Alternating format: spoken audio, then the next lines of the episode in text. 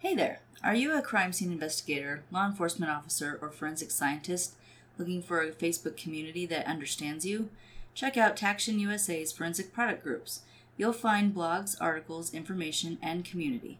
For those of us in the investigative field, there are not many lines of support out there, but Taction USA is a company that was founded by law enforcement for law enforcement. Subscribe today to get access to exclusive content. Just look for Taction USA in Facebook groups.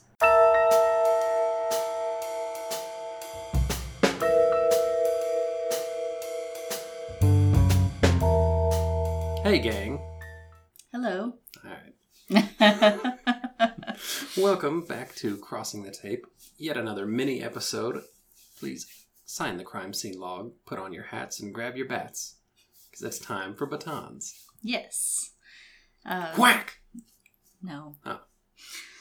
So this is the history of the police baton, and it's abridged, if you will, because if I went through everything, it, we'd be here all day. So just a little short history of the iconic baton that we always see on every show and every every clip art with police has a Yeah, little they've- baton. They've got club or expandable something. Right. So the police baton was first it first became developed in the 1800s.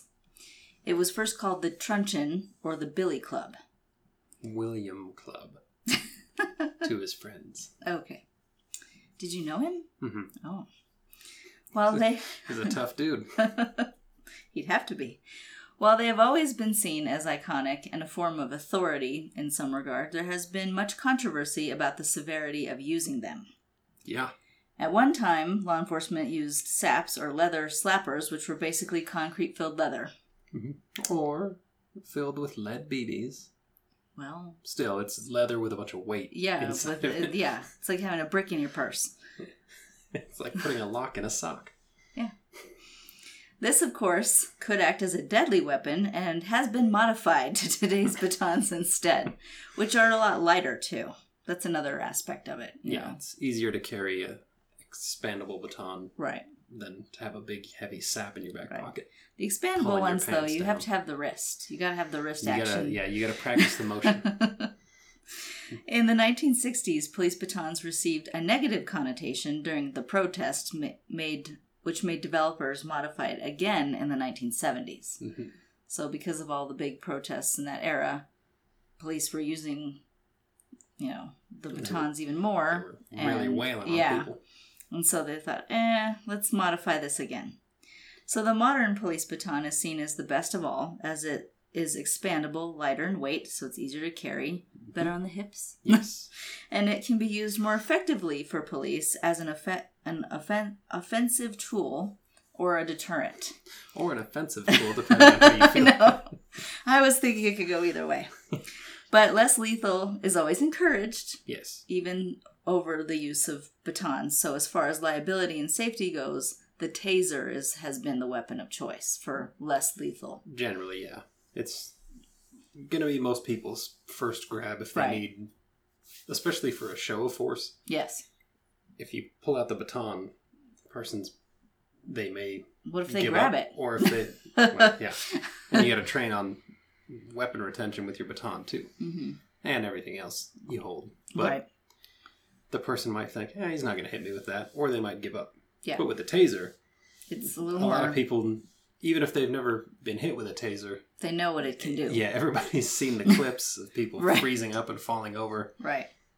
That's a lot more common than seeing someone go down after one whack in the leg with a baton. Right. And the person may think they're a tough guy like William Club. And, well, even if they hit me with that, it's not going to bother me. Right. But everybody knows the taser, it'll Right. get you. Right. So that's a brief history. And The uh, most common brand Mhm. of expandable baton is the ASP. And Do you know Yes. how it got its name? I don't know. I Hmm. think you've said this before, but I am not sure. Uh, it's because the first guy to get whacked with one, that's the sound he made. He went, ASP! Okay. I figured it or was it's something. named after the little snake. I don't know. but there's so it started with the uh, like billy club style, Yeah. the fixed ones, which would usually sit in a little ring holster kind of thing on the belt. Mm-hmm. But, But- they were long too. Yeah, they, were. I can't imagine. Like if you gotta chase someone, you I have know. to hold it while Right. you're running. Otherwise, it's gonna keep knocking against your leg, and that's Mhm. gonna get uncomfortable. And then a lot of places switch to the uh, PR twenty four style, the right angle style, Mhm. and most places have moved away from those now to the expandable. But the uh, PR twenty four has a lot of particular properties and things that you can do with it that I think we've switched to the expandable type for ease of use and Yeah. carry. Yeah, But there's a lot especially. of benefits to the PR24, especially if you just really need to wail on someone, but that's not what we're encouraging in mo- modern policing. No. And again, it's a big old thing that you have to slide it into the ring thing when you get out of your car because Yeah. you can't sit down with it. No. And I then can if see you're that. chasing someone, it's knocking against your leg. So you either have to run while carrying it or holding it in place on your belt. Well, and if you're short like me, it's probably dragging on the ground. Yeah. Yeah. You're pole vaulting every couple steps because it keeps bouncing up. But the expandable type, um, there's a few different varieties. Mm-hmm. The like the one that I carry,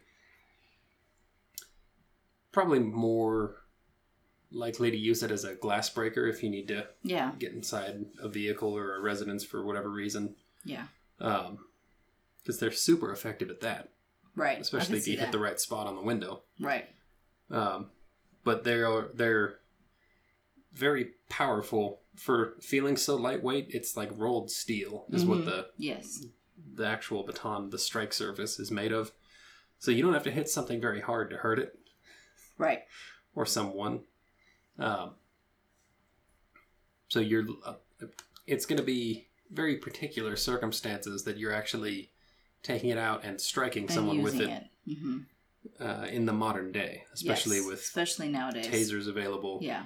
to quickly incapacitate someone Yeah. and hopefully multiple officers around and you can coordinate force to subdue someone before it turns into them trying to beat you yeah. and you whacking them with a metal rod. Yeah. That's just never going to look good. No. But if you It's need never it, going to be ideal. It is but there, and for a long time, that's what officers had. yeah, for a long time that that was Bef- it. Before the benefits of tasers, before pepper spray, hmm you, if someone didn't want to listen, they were going to get thumped. Yeah. And for a long time, that worked. Yeah. But I think we've found better ways to handle things without first going to baton Right. right off the bat. But so that's it for batons, Yes. and we hope you enjoyed this history and nonsense. Yes. I'm going to send this clip to William for approval. Okay. But in the meantime, please sign the crime scene log on your way out. Thank you for joining us. Stay safe. Goodbye. Are you tired of speculative, sensational, poorly researched, and disrespectful true crime podcasts? Me too. Hi, I'm Eric Carter Londine, and I'm here to introduce you to True Consequences Podcast, an advocacy focused show that sets itself apart from the rest. You see, True Consequences is a love letter from my baby brother, Jacob Londine, who was murdered nearly four decades ago, and he still needs justice.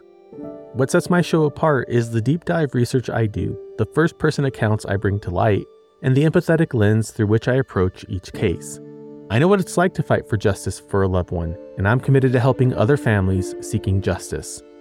You can listen to True Consequences wherever you get your favorite podcast. Join me, Eric Carter Londine, on this journey to uncover the truth and advocate for justice. Together, we can make a difference. Don't settle for sensationalism. Choose True Consequences Podcast for advocacy focused true crime. Subscribe now and be part of the movement for justice.